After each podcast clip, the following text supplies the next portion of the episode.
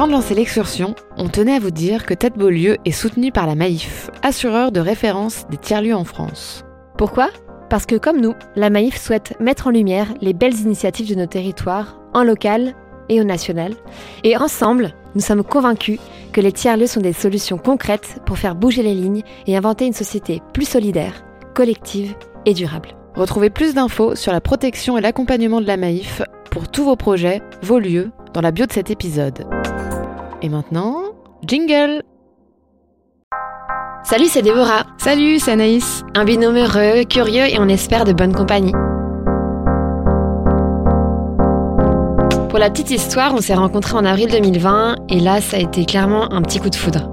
Confinés, on a beaucoup échangé sur nos vies, nos envies, et après de longues heures de discussion, on s'est rendu compte que les tiers-lieux étaient un sujet qui nous passionnait vraiment toutes les deux. Entre nous les amis, le mot tiers-lieu, c'est plutôt une expression pas très claire.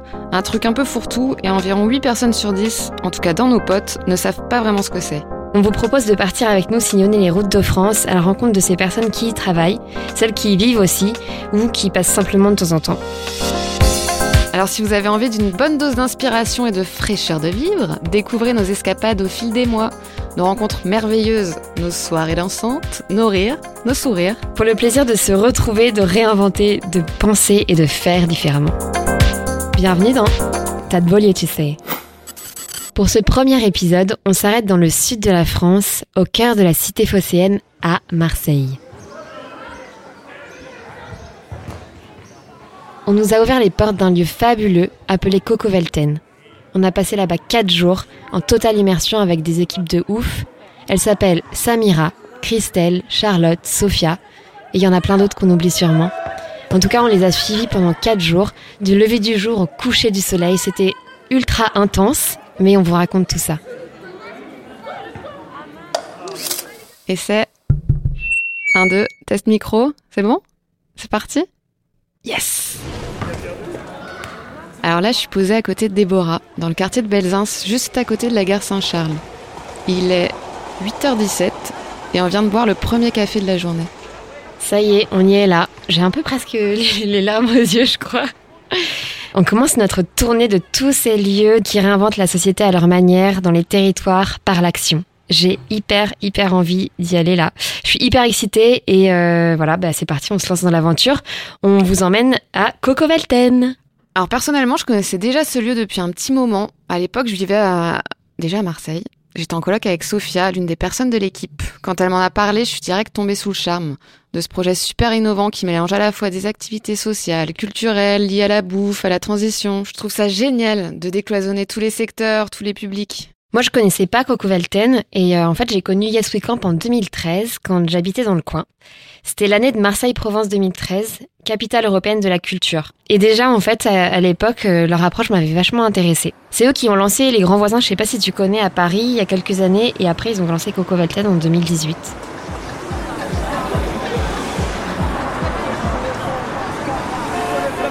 Alors là, je sais pas si tu entends, mais il y a du bruit puissance 1000. Des voitures partout, des klaxons, des gens qui grouillent. C'est plein de vie, ça fait du bien de voir ça. C'est Marseille, bébé.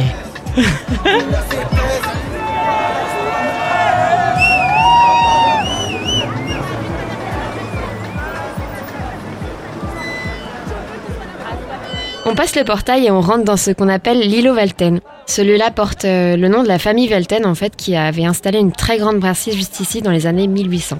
Alors autour de nous, on voit des bâtiments du secours populaire, un centre social. Il y a le Contact Club aussi, une asso pour les jeunes, un city stade, un petit parc pour enfants, et devant nous, Coco Velten. En fait, c'est l'îlot de la solidarité. C'est un peu ça, ouais. Si vous deviez euh, résumer Coco Velten en trois mots, ce serait quoi? Non, moi, je vais, ouais, je vais dire euh, convivialité. Je vais dire Belzins, parce que c'est bien si on le resitue. Et puis, et puis bah, pour nous, quand même, euh, travail, quoi. Je dirais l'apprentissage, différence et hum, cohérence. Mixité. Mixité. Et mixité. On rentre par la terrasse ombragée de la cantine et là il y a un arbre immense planté au milieu de cet espace, c'est vraiment magnifique. Il y a plein de vie, c'est le matin, il est 8h30, il y a plein plein de vie. Et là, il y a Aline, la graphiste, qui vient de terminer la grande fresque colorée. Ça fait vraiment une énorme touche de couleur. Ça fait chaud au cœur quand on arrive. Et ça, déjà, tu vois l'impression artistique euh, qui imprègne ce lieu, je trouve. Ouais, carrément. J'adore cette ambiance. C'est tellement rare, en plus, à Marseille, de voir ça. Ça fait un peu petit havre de paix, petit cocon. Je sais pas ce que t'en dis. On entend même les mouettes au loin. Marseille est faite par euh, des gens qui l'arpentent. Elle se façonne des gens qui. C'est là où on arrive. Il y a la gare à côté, le port à l'époque de Joliette, moins maintenant, mais à l'époque on arrivait par le port et par euh, la gare. Et en fait, ça a toujours été, et même le dessin de, de ce quartier qui a été dessiné par. Enfin, qui date de Louis XIV et qui a été un peu dessiné sur des modèles euh, romains, c'est-à-dire les rues sont. C'est pour ça qu'on a une belle lumière à cette heure-ci, c'est que les rues sont orientées est-ouest, cela, nord-sud. Et la rue Longue qui est juste à l'angle fait le hub avec euh, tout, le quartier. C'est la seule qui unit de nord au sud. Bref, là on parle urbanistique, mais c'est lié. Parce que euh, c'est sur un vallon. Et si tu veux, ici, le fait est que cette rue, et même euh, c'est facile d'aller vers le, port assez facilement, donc c'est un peu naturel. Comment je décrirais Belzins, c'est que c'est à l'image de l'énergie renouvelée de Marseille. C'est-à-dire qu'elle n'est jamais figée, c'est comme une pâte à modeler en fait, elle vient absorber de, l'immigration qui vient la constituer. Et elle laisse à chaque fois sa trace. Avant, c'était un quartier, pour cette rue en tout cas, mais même dans l'ensemble. Sauf qu'il faut distinguer Belzins Nord et Belzins Sud. Le Nord, là où on est, c'était corse, arménien, italien, au début du siècle. Et le, jusqu'au milieu du siècle. Et le Sud, c'était les premiers dockers sénégalais, les Sénégalais qui sont restés, après c'est devenu maghrébin, sur la gare d'Algérie, il y avait beaucoup de bars euh, FLN qui étaient rattachés au FLN. Et là maintenant, enfin, on, arrive à une immigration autre encore, beaucoup de France aussi. C'est-à-dire que maintenant, ils viennent plus de la gare que du port.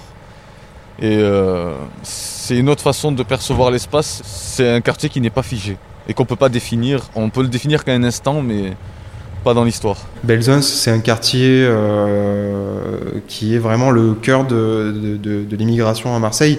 Euh, Belzins, c'est un quartier qui a vécu euh, tout plein de vagues d'immigration. Donc, du coup, il y a, des, de très nombreuses nationalités qui ne se côtoient pas toujours.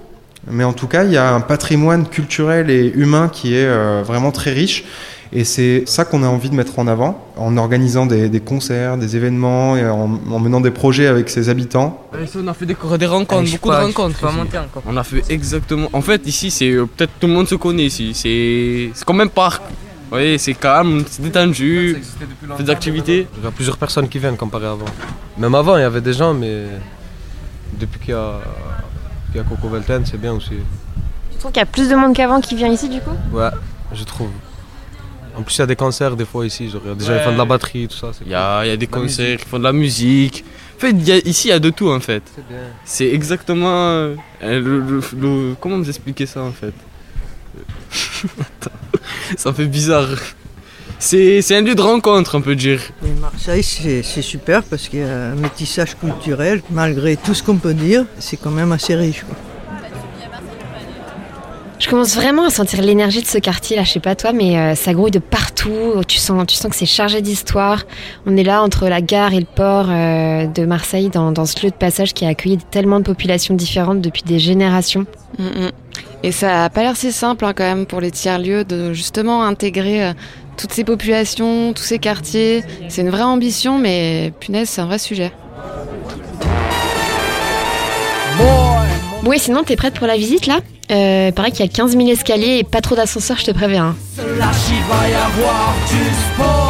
Bien sûr, tu crois quoi Mais avant ça, je te rappelle qu'on a rendez-vous avec Antoine, directeur de Yes We Camp, et Sophia, co-coordinatrice du lieu, pour un petit kawa. À Sucamp, on interroge la ville euh, telle qu'elle est construite aujourd'hui. On a l'impression qu'elle est euh, aux mains d'experts. Peut-être à cause de la pensée moderne, elle est très fonctionnelle. On construit des trottoirs pour que des piétons circulent. On construit des, euh, voilà, il n'y a pas beaucoup d'appropriation de l'espace public. Le citoyen, l'espace commercial, les gens ne se sentent pas forcément en prise sur sur l'univers urbain. Euh, occuper l'espace public aujourd'hui, c'est euh, souvent illégal. Euh, on peut se garer partout. Voilà. Mais par contre, s'installer, créer une animation, une activité, c'est très réglementé. Donc s'approprier la ville aujourd'hui, c'est devenu compliqué. Alors que je pense que ça a été naturel à une époque. Donc il y a un peu cette, idée-là de se réapproprier l'espace urbain. Pourquoi? Bah Pour se dire, en fait, nous, citoyens, on est en mesure de proposer des, le, cette question du monde d'après, euh, à la fois cette urgence écologique, cette urgence à se retrouver les uns avec les autres, euh, de vivre en mixité, euh, de lutter contre l'exclusion, l'individualisme assez fort dans, les villes et du coup avec des, des personnes qui sont très seules alors qu'on est très nombreux et très denses. Donc questionner cette façon de vivre la ville et surtout cette façon de, de se projeter dedans. Comment c'est quoi l'avenir de notre vie en communauté? Dans notre approche, c'est ça qu'on fait. L'histoire de Coco Velten aussi, c'est que euh, ce bâtiment était censé être vendu à la ville. Enfin, il était en vente pour en faire une école avec l'ancienne municipalité en tout cas. Et, euh, et, du coup, ils n'étaient pas d'accord, ils étaient en contentieux sur le prix du bâtiment. Et donc, on savait qu'il y avait une période de trois ans un peu où il, n'allait rien se passer. Donc, c'est pour ça qu'il y a eu Coco Velten, c'est qu'on savait que pendant trois ans, c'était bloqué. quoi. Et le contentieux a été rendu en décembre. La ville avait deux mois pour se positionner et finalement, donc c'était la nouvelle municipalité, elle s'est pas portée à carrière du bâtiment. Et donc, pour l'instant, il appartient toujours à l'État. La préfecture avait dit OK à l'étude de faisabilité. Il y avait déjà euh, le programme plus ou moins avec la répartition de l'hébergement. Et, euh, et, donc maintenant, il fallait aller dans le quartier et aller parler du projet, dire on va arriver bientôt, euh, bonjour, voilà qui nous sommes. Euh, donc au début c'était pas facile parce que ils se demandaient pourquoi nous on débarquait, ils, pensaient qu'on était des Parisiens qui, arrivaient sur le territoire alors qu'on on venait de Marseille quand même à la base. Enfin, on, venait de Marseille. Ils avaient un peu une image. Alors il y avait double deux positions différentes qui se renvoyaient la balle. Donc c'était assez intéressant. Il y avait, euh, vous allez apporter de la pauvreté dans un quartier déjà très pauvre avec un centre d'hébergement. Donc tout de suite c'était des migrants, des machins, alors que c'était pas du tout. Euh, enfin, on n'accueille pas trop pas de migrants en fait. En tout cas, dans l'hébergement, on n'en accueille pas. Et de l'autre côté, vous allez gentrifier le quartier de Belzins, euh, machin. Donc on faisait des réunions publiques où en fait les deux positions se répondaient et nous on n'avait même plus à parler parce qu'en fait, euh, voilà, ils se renvoyaient la balle. Donc voilà, c'était un peu tout ça, de rencontrer tous les acteurs et puis de monter tout le dossier qui n'était pas évident en termes d'archi. Quoi. Enfin, c'est un bâtiment qui est régi par trois codes, c'est-à-dire euh, le code de l'habitat, le code de l'urbanisme et le code du travail dans un seul. Donc les pompiers, ils étaient genre, euh, on a fait des allers-retours, des allers-retours, des allers-retours, et c'est passé. Puis le chantier pas facile avec de l'amiante, découverte, machin, c'était hyper long. Les constructeurs, ils en pouvaient plus. Moi, c'était mon premier chantier que je gérais, il était à 500 000 euros, et j'étais un peu genre, wow, qu'est-ce qui se passe, quoi? Mais, euh, mais bon, on a réussi à ouvrir en avril, donc c'était cool, avec un peu de retard, mais voilà. Euh, du coup, moi, c'est Océane Vilbert. Je travaille pour la coopérative Plateau Urbain à Coco-Velten depuis octobre 2018. Et mon, mon, rôle, ma mission, mon poste, c'est référente des ateliers bureaux. Et eh bien voilà, donc on est dans l'entrée de Coco Velten, qui est, je pense que vous le savez déjà, mais on peut le répéter, c'est donc un ancien bâtiment administratif de la DIRMED, donc c'est la direction des routes de Méditerranée, que nous avons euh, récupéré, que nous, avons, euh, que nous occupons depuis donc deux ans et demi. Plateau Urbain est donc partenaire de Yes We Camp sur ce projet avec le groupe SOS. Ça fait 4000 mètres carrés, trois étages, un toit terrasse, euh, des usages très différents, des, bureaux, donc 40 ateliers bureaux comme on les appelle, qui sont vraiment la partie dont moi je m'occupe particulièrement.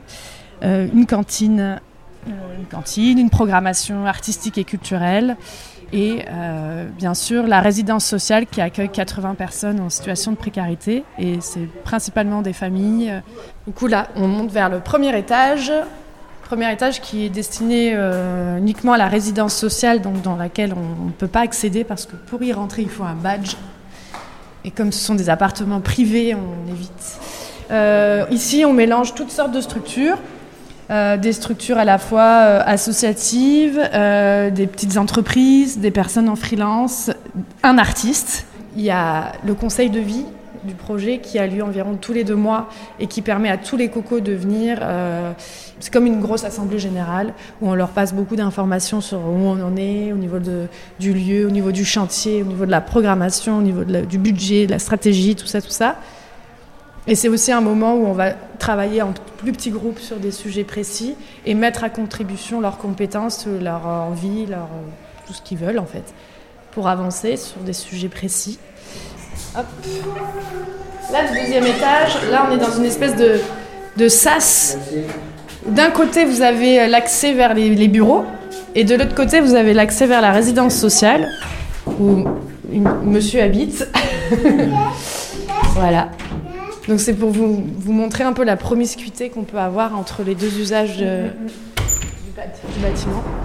Et donc ce toit terrasse qui a pour but d'accueillir euh, ce jardin commun, ce projet du jardin commun avec une petite pépinière, là c'est la, la, serre en fait exactement, euh, qui accueille les petits plants. Tout autour on a des jardinières et euh, différents plants de, de, fleurs, de plantes, etc., qui peuvent être réutilisés pour végétaliser le, coco, l'îlot, le quartier. On peut aussi se servir, les, les, les gens qui viennent ici peuvent peuvent prendre les, plans qui les intéressent. Et surtout, il y a des ateliers tous les mercredis et le samedi également pour euh, les gens du quartier, pour les enfants, etc.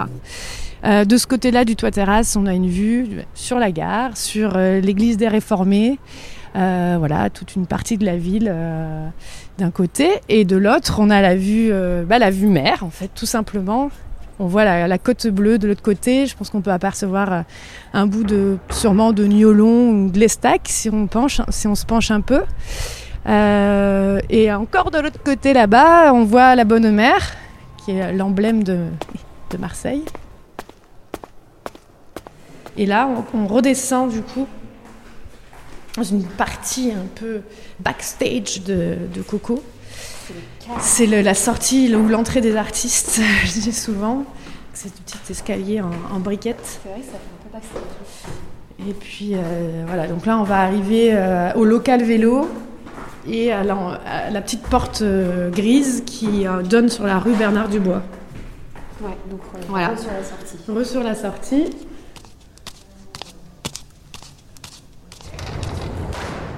Je m'appelle Sébastien Guglielmo, je travaille au théâtre de l'œuvre à l'œuvre, puisque c'est plus qu'un théâtre, depuis deux ans et demi. Je suis chargé de communication et du développement du projet. Quand Coco Velten est, arrivé sur, euh, sur le territoire, il y a eu euh, pas mal de, euh, clichés qu'on a pu entendre, hein, sur, notamment sur des questions de gentrification, d'un projet qui vient de l'extérieur et qui n'est pas très marseillais. Et en fait, le travail qu'on a pu faire ensemble au, fil des mois nous a totalement prouvé le contraire. On a vraiment bien travaillé euh, avec Coco Elten sur euh, des événements avec les habitants du quartier. Euh, ils ont, en plus, ils ont une, qualité de travail qui tire tout un réseau de partenaires vers le haut. Et c'est vrai qu'on doit organiser ensemble là bientôt. ça fait, il a été plusieurs fois reporté, mais là, on, doit organiser ensemble le festival de quartier qui s'appelle les Babels Insiades. Donc on est content de pouvoir enfin le faire après ces, tous ces reports dus à la crise sanitaire.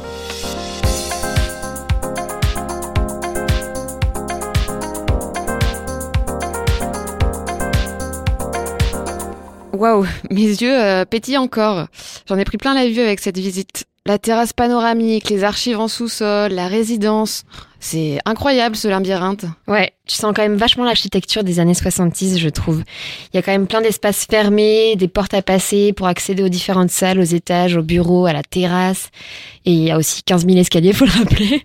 Mais quand même, euh, ça prend vachement forme avec euh, toute sa signalétique très colorée, je crois. Tu sens qu'ils ont vraiment travaillé sur ça, sur, euh, sur l'immersion dans le lieu et, et comment tu te déplaces dedans, quoi. C'est clair. Et d'ailleurs, prochaine étape, la cantine, the place to be, euh, paraît-il. Mais bon, l'année dernière, comme dans toute la France, les équipes ont été confrontées à un paquet de défis, plusieurs fermetures successives, des conditions sociales compliquées. On va parler avec l'équipe, on va en savoir plus. Ouais, et pourtant, ils ont réussi à réunir une super belle équipe de bénévoles qui s'est retroussé les manches pendant des semaines pour faire des repas pour les personnes en besoin dans le quartier ou, ailleurs.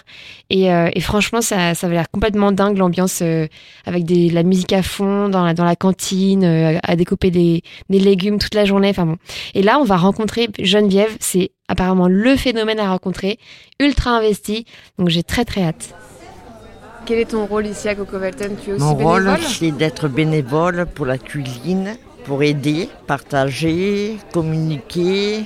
J'aide à faire euh, des repas de la maraude pour la cantine. C'est quelque chose qui te tient à cœur? Oui, énormément parce qu'il y a beaucoup trop de gens qui meurent de faim. Et si c'était que de moi, je donnerais à manger à tout le monde.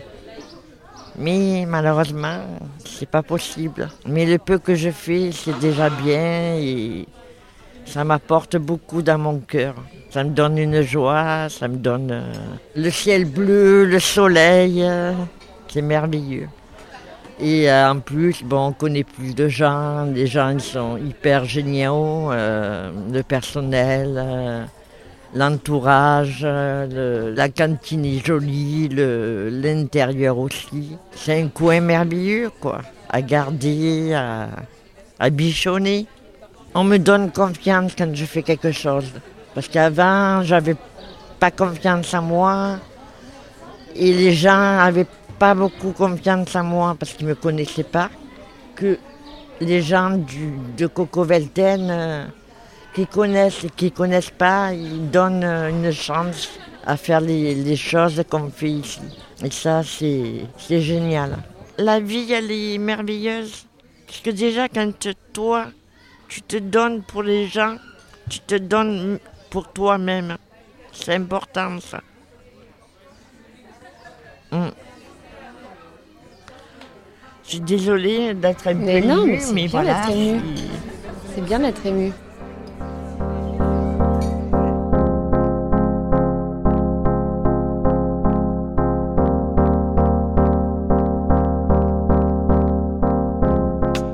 Samira, qu'est-ce que tu fais euh, par ici euh, Que nous vaut le plaisir de cette rencontre? Je coordonne la cantine euh, de Coco. Je suis arrivée, je crois, le. C'est pas la date exacte, mais je pense le 18 février. Genre, j'ai eu une formation, enfin une intégration. Et le temps de mon intégration et de, comprendre un peu ce bâtiment de 4000 mètres carrés, ben, on a dû fermer les bars. Et on nous annonçait qu'il fallait partir, il fallait fermer qui avait une maladie grave, euh, qui contaminait tout le monde. Et j'étais là, à mince. Et euh, j'avais comme mission justement de faire revivre ce lieu et de, lui amener justement de, faire en sorte que la cantine soit le poumon du projet. Je crois que ce que j'ai fait là en un an et demi, c'est ce que j'aurais fait euh, en 20 ans, je pense. C'est dingue. Parce qu'en fait, il y a eu tous ceux qui étaient là depuis le début. Du coup, pour eux qui disaient confinement, disaient repos, retrait, réflexion, prise de hauteur et tout sur les choses et tout. Et moi, je n'étais pas du tout euh, avec mon jardin et tout, je n'étais pas du tout dans l'envie de partir de la ville. Du coup, je suis restée dans la ville et, euh, et du coup, avec Théo euh, qui est arrivé, allez, ça vous dit, on fait, on fait cette serre en pain dans la cantine de Coco. je suis là, oula, d'accord, on va voir combien on peut tirer avec le four qu'on a et tout ça. Et du coup, on s'est mis à rencontrer des acteurs qui, eux, par exemple, Noga, qui est un restaurant social qui fait 400 euh, euh, repas euh, quotidiens, hors confinement, hors pandémie, hors tout, juste dans le plein centre-ville, et qui fait aussi de l'hébergement social. Et ben eux, ils sont montés à 1200 repas, tu vois. Ils sont passés de 400 à 1200. Et euh, du coup, euh, il y avait un appel à tout le monde au secours, au secours, et tout le monde s'est mis euh, un peu à ouvrir ses cuisines. Et nous, on a fait ça, en fait. On s'est mis à, cuisiner avec des bénévoles. On a monté un process, on va dire, alimentaire Covid qu'on connaissait pas. Comment on fait pour avoir un sas On se décontamine, on enlève nos vêtements? À l'époque, on savait pas du tout ce que c'était, tout ça. On arrivait, on était des martiens dans la cantine. Quand tu vois qu'on a rassemblé tous les acteurs et on s'est dit, euh, bon, on va faire des colis, il y a combien de familles? Il y en a 650 qui sont en grande difficulté, eh ben on va le faire. Et Christelle qui dit, bah non, mais que, non, mais 600 c'est beaucoup, il faut qu'on fasse, on sait pas faire et tout. Je dis, bah non, on appelle banlieue santé, ils ont fait ça pendant tout le confinement, ils vont nous coacher, on va faire ça on va appeler Abdel, on va appeler euh, et toute l'équipe banlieue santé sont venus, ils nous ont montré vraiment ils ils ont ils ont tout partagé et on a fait participer en fait tous les, gens du quartier, même les bénéficiaires, les, gens là qui jouent dans le parc, les mamans et tout, elles sont venues faire des colis et derrière aussi, tu vois les gars là, tout le contact club, ils ont participé, euh, tu les vois, mais ils étaient là, ils ont dansé avec nous, on a mis la musique à fond. Toi, t'es l'équipe riz, toi, t'es l'équipe euh, lentilles, toi, t'es l'équipe pois chiches, sauce tomate, euh, toi, t'es l'équipe hygiène, shampoing, dentifrice, masque et tout, et en, musique, et on scotch. Et on a vu le manutentionnaire, les palettes, transpalettes, les camions, tout là, toutes les associations qui devaient distribuer les colis alimentaires, parce que nous, on n'a pas fait de distribution. Ils venaient et on voyait tout l'îlot prendre un autre sens, en fait. L'espace, euh, ils ont occupé le territoire, quoi. Pendant le Covid, dans certains immeubles de Marseille, tu avais en bas une, euh, une affiche avec les numéros de téléphone de tout le monde. et dire euh, qui a besoin qu'on lui fasse des courses. En fait, tu, découvrais que tu avais une mamie de 80 balais à l'étage qui pouvait pas aller faire ses courses parce qu'elle avait peur. Du coup, en fait, chacun met sa part, en fait, tu vois. En fait, à l'échelle d'un immeuble, tu dis qui a besoin? Donc Coco, c'est un peu ça à l'échelle d'un quartier, j'ai envie de te dire. Qui a besoin, de quoi tu as besoin? Nous, on est un outil aussi et on y va. Et du coup, euh, cette sécurité, elle a fermé des portes. Et le Covid, en fait, a ouvert des verrous et a fait exploser des portes.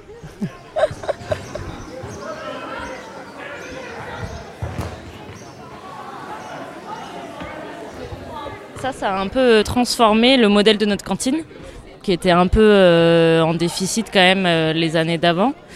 Et du coup, on s'est dit genre qu'on voulait continuer cette euh, cantine un peu sociale et cette aide alimentaire et l'inclure dans notre modèle de la cantine une fois qu'on réouvrirait. Donc on est allé chercher un peu de financement parce que ça peut se financer l'aide alimentaire. Et on a eu des financements pour euh, avoir 50 euh, repas par jour qui partent en maraude et qui sont de la même production que ce qui est vendu sur place. Et donc c'est pour ça qu'on a encore des bénévoles vous avez croisé Geneviève, je crois. Donc ça, c'est une, une, des actions un peu qui, sans la crise du Covid, euh, on l'aurait peut-être fait, mais peut-être pas de la même manière, euh, pas aussi bien structuré, euh, pas avec autant d'acteurs du quartier. Il y a plein d'acteurs du quartier avec qui on dû, on n'arrivait pas à trouver comment travailler avec eux. Soit eux, ils étaient un peu méfiants de notre arrivée ici, soit on allait trop vite pour eux, soit euh, on n'avait pas encore trouvé de projet. En fait, avec cette action des colis, euh, ça a débloqué pas mal de trucs. Et ça nous a un peu implanté dans le quartier. Vas-y, le Covid, ça me fait vraiment, vraiment serrer les dents. Putain, trop serrer les dents.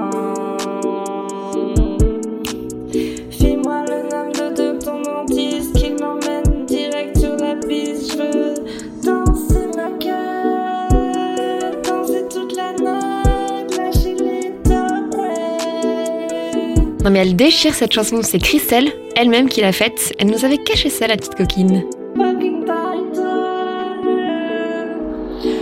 Franchement, c'est vraiment beau de voir ce qu'ils ont, pu, euh, faire en ces quelques semaines là de, confinement. Ils ont réinventé le modèle littéralement de la cantine en très peu de temps. On va dire que ces mois de fermeture ont accéléré les ambitions de faire différemment en fait. Mm, mm. En quelques semaines, tu veux dire La cantine est passée d'une cantine euh, bah, lambda à une cantine sociale qui a permis de nourrir de très nombreuses personnes qui en avaient besoin. Le fait de s'être réunis avec différents acteurs du quartier, en fait, ça a fait jaillir un nouvel élan. Ensemble, on va toujours plus loin de toute manière. Si tu devais euh, définir euh, Coco en trois mots Maison, chaleur, amour. Coco Velten, c'est euh, de la bienveillance, c'est euh, un grand partage, de la solidarité. Et eh bien c'est parti, maintenant on va rencontrer l'équipe d'animation du groupe SOS. C'est un des partenaires fondateurs de Coco Velten qui s'occupe de toute la partie résidence sociale. Ouais, on est en compagnie d'Élise, ergothérapeute qui s'occupe des personnes souffrant d'handicap, Camille et Pierre, les travailleurs sociaux. Il faut savoir qu'ici, on ne fait pas du tout de l'hébergement d'urgence, on fait vraiment de l'hébergement et de la réinsertion sociale. C'est sur du long terme en fait, c'est pas de l'accueil court euh, comme ce qui peut être prévu en RHVS. Ce qui est euh, du important à Coco et qui n'y a pas forcément dans les autres structures où je bossais, c'est ce croisement justement entre euh, différents publics et différentes structures qui peuvent apporter bah, du plus en fait aux personnes qui sont accompagnées à la RHVS et sur place en fait comme tu pourras le dire aussi, ça peut avoir du positif et du négatif aussi selon comment on, l'utilise entre guillemets. Mais euh, pour des personnes, c'est hyper bénéfique d'avoir euh, tout ça à portée de main. En fait, là, on accompagne une dame qui est seule et qui a cinq enfants et du coup qui bossait au sein de Coco Velten en fait et qui avait des horaires de travail euh, modulables. Et en fait, c'était euh, très pratique pour elle et ça a permis de lui mettre aussi un pied dans le monde du travail. Et du coup, c'est une chose qu'elle n'aurait pas pu euh, avoir dans d'autres types de structures, autres que Coco Velten. Quoi. Pour compléter ce qu'a dit Camille sur la différence avec les autres centres d'hébergement, en général, que ce soit dans le social ou dans la santé, on a des méthodes de fonctionnement assez paternalistes où en fait on pense qu'on sait ce, que, ce dont les gens ont besoin. Et je pense que ce, que, ce qu'apporte ce genre de lieu, c'est aussi une autre façon de fonctionner, d'être plus horizontal, de pas se reconnaître comme expert, mais reconnaître l'expertise des autres personnes, considérer les personnes qu'on accompagne d'abord comme des personnes complètes avec des qualités, etc., des idées, des compétences et de leur faire confiance, et de pas décider à la place, de pas penser à la place. Et euh, je trouve qu'ici, il y a beaucoup plus de démocratie que ce qu'on peut avoir dans les autres centres d'hébergement. Dans les autres centres d'hébergement, il faut savoir que, par exemple, les gens ont des horaires pour entrer et pour euh, sortir du centre d'hébergement. Ils ont des horaires pour manger, ils peuvent pas forcément se faire à manger, ils peuvent pas faire entrer de personnes chez eux. Donc, au niveau de la socialisation, c'est assez compliqué de retrouver des relations sociales, de retrouver des rôles sociaux aussi. Euh, ce qui est complètement différent ici à Coco Velten. Et je pense que le fait que le projet global les valeurs de ce projet, c'est des valeurs euh, de, démocratie participative, horizontale, etc. Et je pense que ça influence aussi la façon dont la résidence sociale fonctionne. Il y a un côté très militant aussi ici. Si on est travailleur social et qu'on travaille au sein de la résidence, c'est parce qu'on est militant avant tout. On est sur euh, une base d'accompagnement social qui est inférieure euh, à ce que peut avoir un CHRS. Par exemple, un CHRS, ils vont être euh, à peu près euh, un travailleur social pour 12 personnes. Nous, on est un pour 27 à peu près. Donc en, termes de charge de travail, c'est quand même beaucoup plus d'investissement. Après, on est militant, quoi. Donc, donc on, a cette envie aussi de, ne pas donner que du social et, de, de, faire de l'insertion. On pense que l'insertion se travaille autrement que par simplement le droit commun. Et euh, donc que ce soit les concerts, la culture, l'accès euh, à des expositions constamment, le fait d'avoir une, cantine participative, mais déjà qu'ils puissent euh, avoir accès à ça en direct, c'est quand même assez exceptionnel. C'est-à-dire que même nous, au sein de notre, nos hébergements, si on veut aller quelque part, on est obligé de, se de prévoir d'aller faire une expo par exemple au MUSEM. Et culturellement, Marseille est une ville qui manque de culture profondément. C'est-à-dire qu'en termes de musée, on, a concrètement le MUSEM, euh, on a le, FRAC, on n'a pas grand chose. Et un lieu comme ça, c'est un lieu où tout le monde y a accès, il n'y a pas, enfin c'est, et puis tout le monde peut proposer quelque chose et on dit oui quoi. Le social évolue depuis un moment et on essaye de trouver de nouvelles formes en fait euh, d'accompagnement et en tout cas d'hébergement qui soient, euh, je vais utiliser le mot efficace, mais plus, enfin en tout cas qui fonctionnent. Euh, donc il y a plein de choses qui ont été essayées, mais un lieu comme ça ne doit pas remplacer d'autres lieux qui existent. C'est-à-dire que tous les lieux qui existent aujourd'hui doivent essayer de travailler ensemble. Euh, c'est-à-dire un centre d'hébergement classique peut être bien pour une personne, Coco Velten peut être bien pour une autre, et un appartement autonome pour quelqu'un d'autre. Je m'appelle Sandra. Je suis ici à Coco Velten depuis 2019, au mois d'avril, donc euh, de deux ans et demi que je suis ici avec mes cinq enfants. Moi, je trouve positif, hein, positif, au lieu de rester dehors. Je suis ici avec des gens qui m'accompagnent. J'ai fait des relations, des gens qui sont ici. Donc, euh, pour moi, même pendant les confinements, les gens parlent confinement. Moi, je n'ai pas trouvé. Ah puisque ici, il a l'ambiance toujours, hein, ça manque pas. tu sors ici, lui entre, donc c'est ça. Moi, je m'appelle Pauline. Et moi, Julie. Et on travaille pour euh, Parallèle, qui est une structure culturelle qui est basée ici à Coco-Velten. Alors nous, on nous pose souvent la question un peu provoque de dire mais finalement, vous, faites quoi euh, Parce qu'il y a beaucoup de situations d'urgence ici, euh, de gens qui sont en souffrance et qui ont besoin d'aide immédiate.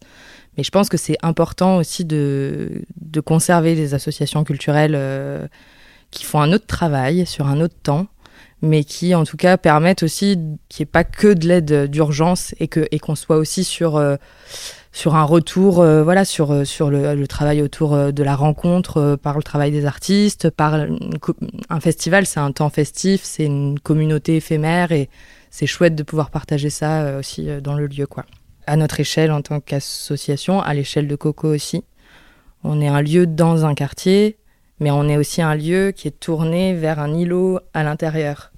Et du coup, c'est comment est-ce qu'on fait des ponts, etc. Il y a plein de choses qui sont faites et qui veulent être faites. Et hum, quand on a des conseils de vie, par exemple, qui sont les réunions un peu de, de tous les cocos, à la fois ateliers, bureaux, associations, euh, habitants, etc., on essaye de réfléchir à ces choses-là. Après, il y a aussi la réalité de, des activités de chaque association qui fait que ben, on manque de moyens humains, on manque de temps. Euh, et, mais on aimerait beaucoup, en tout cas, développer plus de choses. Euh, c'est pour ça qu'on est là aussi, quoi.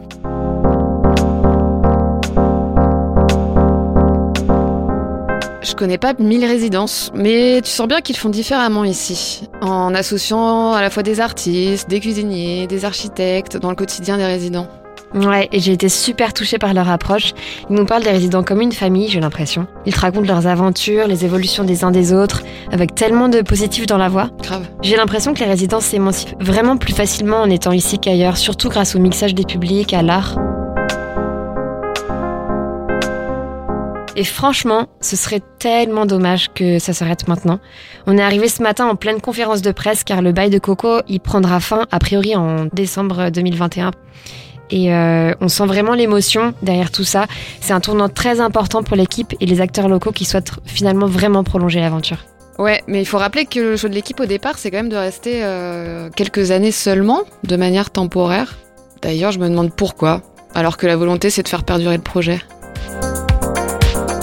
savoir qu'on a trois ans, ça, ça, on se booste, on peut se donner à fond. On gère pas les équipes de la même manière, on gère pas un projet de la même manière. On sait qu'on peut, on a le droit à l'erreur. On sait que, en fait, dès qu'on est euh, dans le très long terme, on a tout de suite envie de faire plein d'études, de prévoir tout à l'avance, d'avoir un modèle économique qui est garanti, de rassurer des banques, d'aller, de mettre des gros sous euh, et l'avantage du temporaire, c'est qu'on peut faire léger. Euh, c'est pas grave si ça va s'abîmer parce que ça dure pas longtemps. Ça nous libère de, plein de contraintes. Ça nous stimule dans la créativité, dans l'invention. Et donc ça, voilà, ça propulse, ça catalyse euh, l'inventivité, la créativité. Et, voilà, donc, ça c'est très important, y compris sur le plan réglementaire. Enfin voilà, il y a plein, il y a plein de cadres réglementaires, même dans, les subventions, dans le dans l'accompagnement qu'on peut avoir des collectivités. Euh, on aurait du mal à accueillir, euh, j'en sais rien, moi, 80 nouveaux euh, résidents d'urgence dans un quartier. Mais si on sait que c'est pour 3 ans, bah, pourquoi pas? C'est plus facile à, encaisser pour les riverains, pour les collectivités. Ça reste une expérience. On met un pied dans la porte. On essaye quelque chose. Et en fait, tout l'enjeu, c'est de convaincre que ça marche. Et en fait, trois ans plus tard, quand les gens ont vu le projet, qu'ils l'ont aimé, qu'ils sont rendus sur place, qu'ils ont vécu plein de choses, bah, c'est plus du tout la même question. Et si on posait le projet euh, d'emblée comme ça euh, dans sa version finale, il serait euh, mal accepté ou pas accepté. Et puis surtout, on on n'aurait pas forcément les bonnes réponses, on adapte, on n'aurait pas forcément le bon modèle non plus. Donc en fait, c'est très bien ce temps court. C'est très bien, mais en même temps, c'est très fragile. Fragile pour nous en tant que structure, parce qu'en fait, à, chaque fois, on construit plein de choses, y compris économiquement quand on crée des restaurants comme euh, l'Oratoire euh, à Paris ou des choses comme ça, on, crée des fonds de commerce, on crée euh, aussi des relations de travail, on crée des liens sociaux. et donc tout casser systématiquement, c'est dur. Dès le début, l'idée c'était pas d'avoir que des subventions pour quand même pouvoir un peu avoir une indépendance. Et donc en fait le modèle il est construit à la base sur un tiers de financement extérieur et deux tiers d'autofinancement au final, on arrive là plutôt à 60-40. Donc 40% de financement extérieur et 60% d'autofinancement. Et l'autofinancement, ça va être les contributions aux charges des bureaux. Ils payent 10 euros du mètre carré par mois. Ça va être une contribution aux charges de la résidence. Eux, ils reçoivent des subventions à la nuitée, donc ils vont contribuer à l'eau, l'électricité, parce que tout ça, c'est pris en charge par Camp. C'est nous qui avons la convention, donc on prend en charge tout ça. Donc ils contribuent quand même à payer un peu les fluides, quoi. Et par des privatisations. Donc ça, ça va être de la location de salles, de la halle, l'annexe, euh, le toit, la cantine. On peut louer, euh, n'importe qui peut louer. Euh, ça, va ça peut être des associations comme des entreprises, comme des particuliers.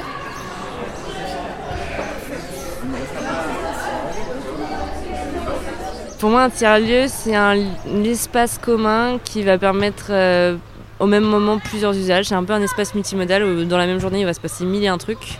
Euh, il y a quand même une grosse dimension sociale euh, dans le tiers-lieu. Enfin, c'est ça, fait partie, c'est le triptyque. Il y a le côté culturel, artistique, le côté euh, social, comment tu crées un projet qui répond à un, besoin de la société, en tout cas à créer une société plus inclusive, et le triptyque économique, comment tu crées des activités économiques, de la valeur marchande, de travail pour moi, un tiers-lieu, c'est ce qui englobe à peu près tout ça, euh, tout en gardant à l'esprit d'essayer de faire quelque chose effectivement de plus euh, généreux, accueillant, inclusif. Je suis complètement en phase avec la vision de Christelle. C'est la deuxième coordinatrice de Coco, binôme de choc de Sofia. C'est exactement ce qui m'a donné envie de partir à la rencontre de ces lieux. La fusion entre différents usages et objectifs qui ne sont pas vraiment incompatibles pour autant. Mm. Et moi, j'ai compris l'idée qu'il y avait derrière l'occupation temporaire. C'est clairement de mettre un pied dans la porte, faire l'expérience et montrer que c'est possible de faire quelque chose qui crée de l'activité à la fois culturelle, sociale et économique. Ça fait sens. Si vous deviez euh, résumer Coco en trois mots, ce serait lesquels? Lieu hybride. Tu triches un peu là. Ah oui, lieu hybride. Hybride Et le troisième, euh, je trouve que partage, c'est un très bon mot. Pour moi, c'est engagé, Coco Velten. Euh, c'est vraiment engagé. Et euh, qu'est-ce que je dirais d'autre de Coco Velten Engagé, coloré. Coco pète les plombs, euh, Coco pirate, Coco. Coco Vortex Alors pourquoi vouloir pérenniser l'aventure? C'est parce que ben, c'est trop tôt. Trois ans, c'est court. Euh, on a mis un an, je pense, à, atteindre une, vitesse de croisière, à, se connaître, à comprendre un peu euh, le fonctionnement des uns et des autres, à mettre en place une programmation. Ça a quand même pris, je pense, même peut-être plus d'un an avant d'avoir euh, voilà, quelque chose qui se tient, où on commence à faire du lien avec le quartier, les acteurs, etc. du quartier. Et malheureusement, il y a eu le Covid, donc évidemment, ça a coupé net à toute cette énergie, à cette dynamique. Même si on a eu une qui a existé malgré euh, le Covid et le confinement et qui nous a permis encore plus de mailler avec le territoire. Mais c'est justement euh, le fait de dire ah, on commence juste à faire quelque chose de, vraiment pertinent, en lien, euh, ancré. Et voilà, voilà c'est juste trop tôt de s'arrêter là. Après, c'est le deal d'une occupation temporaire. On a tous signé un contrat qui dit que ça dure trois ans. Donc euh, on essaye et euh, nous on aimerait bien que ce soit pérennisé, euh, en tout cas que ce soit prolongé. L'idéal ça serait trois ans, ce qui nous permettrait de continuer d'expérimenter, d'asseoir ce qu'on est en train de faire et d'explorer d'autres projets. Et je sais notamment pour m'avoir entretenu avec beaucoup de structures de coco qu'elles aussi ont envie de rester et sont d'accord avec le principe que trois ans c'est trop tôt et que continuer ça leur permettrait de développer encore plus ce qu'elles sont en train de faire. Pour terminer, les lieux comme Coco Velten sont essentiels parce qu'elles remettent euh, en cause certaines habitudes que nous avons prises dans la décision publique. Elles posent des questions inédites sur les futurs développements et amènent à s'interroger sur l'insertion de ces tiers-lieux ça n'est un parmi d'autres. Il y en a beaucoup qui maillent l'ensemble du territoire de notre ville et elles amènent à s'interroger sur l'insertion de ces tiers-lieux dans notre tissu. Donc euh, ce que je voulais vous dire aujourd'hui, c'est que nous y répondrons toujours en discussion avec vous, avec les partenaires. Nous continuerons à relever ces défis qui sont essentiels pour nous. Ils sont essentiels parce que, je le disais, c'est une nouvelle manière d'inventer la ville avec euh, des déploiements d'activités à impact social, avec euh, le développement de ressources communes, de ressources mutualisées. C'est aussi une volonté d'innovation méthodologique dans la gouvernance et les usages.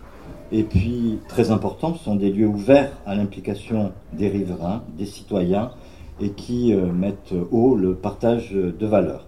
Voilà ce que je voulais vous dire aujourd'hui et vous transmettre de la part du maire de Marseille et de Benoît Payan c'est euh, euh, tout, notre soutien, euh, toute l'attention que nous portons au développement et à la pérennisation de votre projet et de tous ces projets en général qui aujourd'hui ben, réinventent notre ville dans une coproduction entre acteurs de cette ville. Merci beaucoup.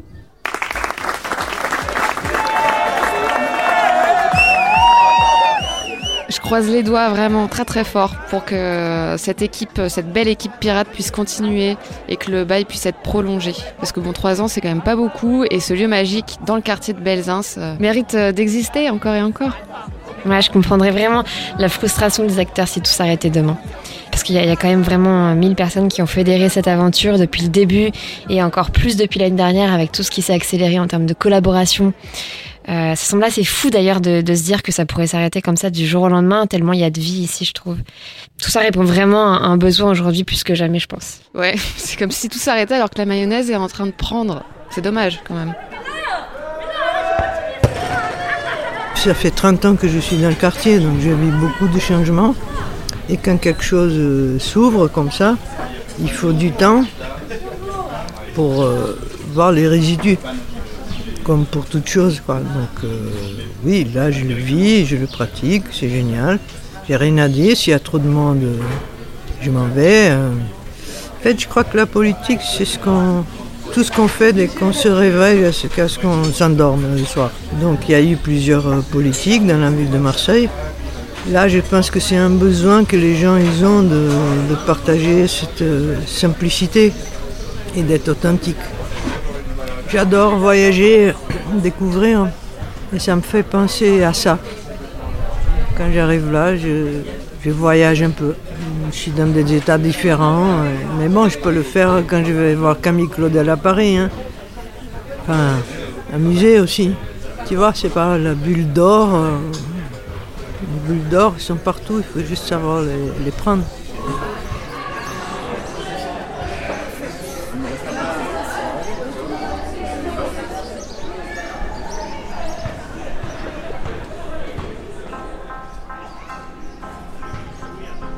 Bah voilà, je crois que cet épisode touche à peu près bientôt à la fin.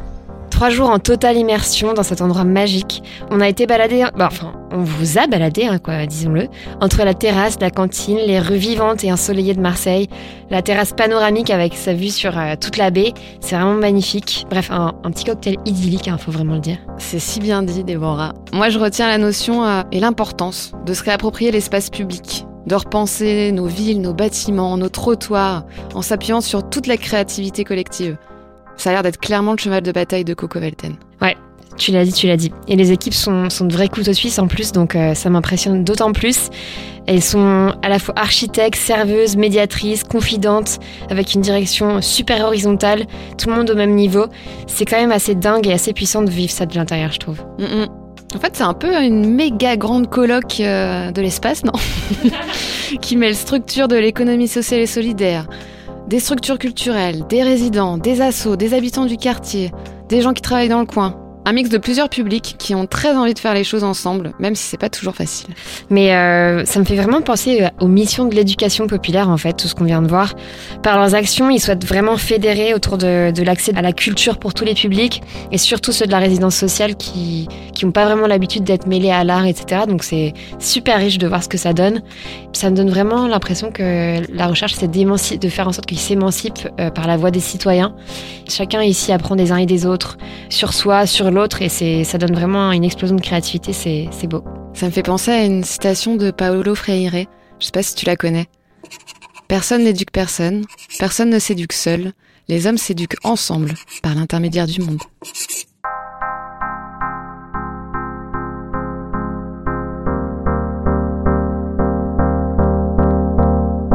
Merci d'avoir écouté ce nouvel épisode de Tas de Beaulieu. Un grand et énorme merci à l'équipe de Grande Contrôle pour leur confiance et leur accompagnement depuis le début de l'aventure. Merci à François Touchard pour le mixage, à Hugues pour les musiques originales et bien sûr aux équipes de Coco Velten qui nous ont accueillis pour ce séjour incroyable. Si vous avez aimé ce podcast, n'hésitez pas à mettre 5 étoiles sur les plateformes d'écoute, ce serait vraiment un gros coup de pouce pour le projet. Et en attendant le prochain épisode, vous pouvez nous retrouver sur les réseaux sociaux, Instagram et LinkedIn. Toutes vos remarques, recommandations, petits mots doux nous aident à avancer. Et donc n'hésitez vraiment pas à nous laisser vos petits messages. À bientôt dans le prochain épisode. À très bientôt. Tas de beaux lieux, le podcast des lieux qui changent le monde, en coproduction avec Grande Contrôle.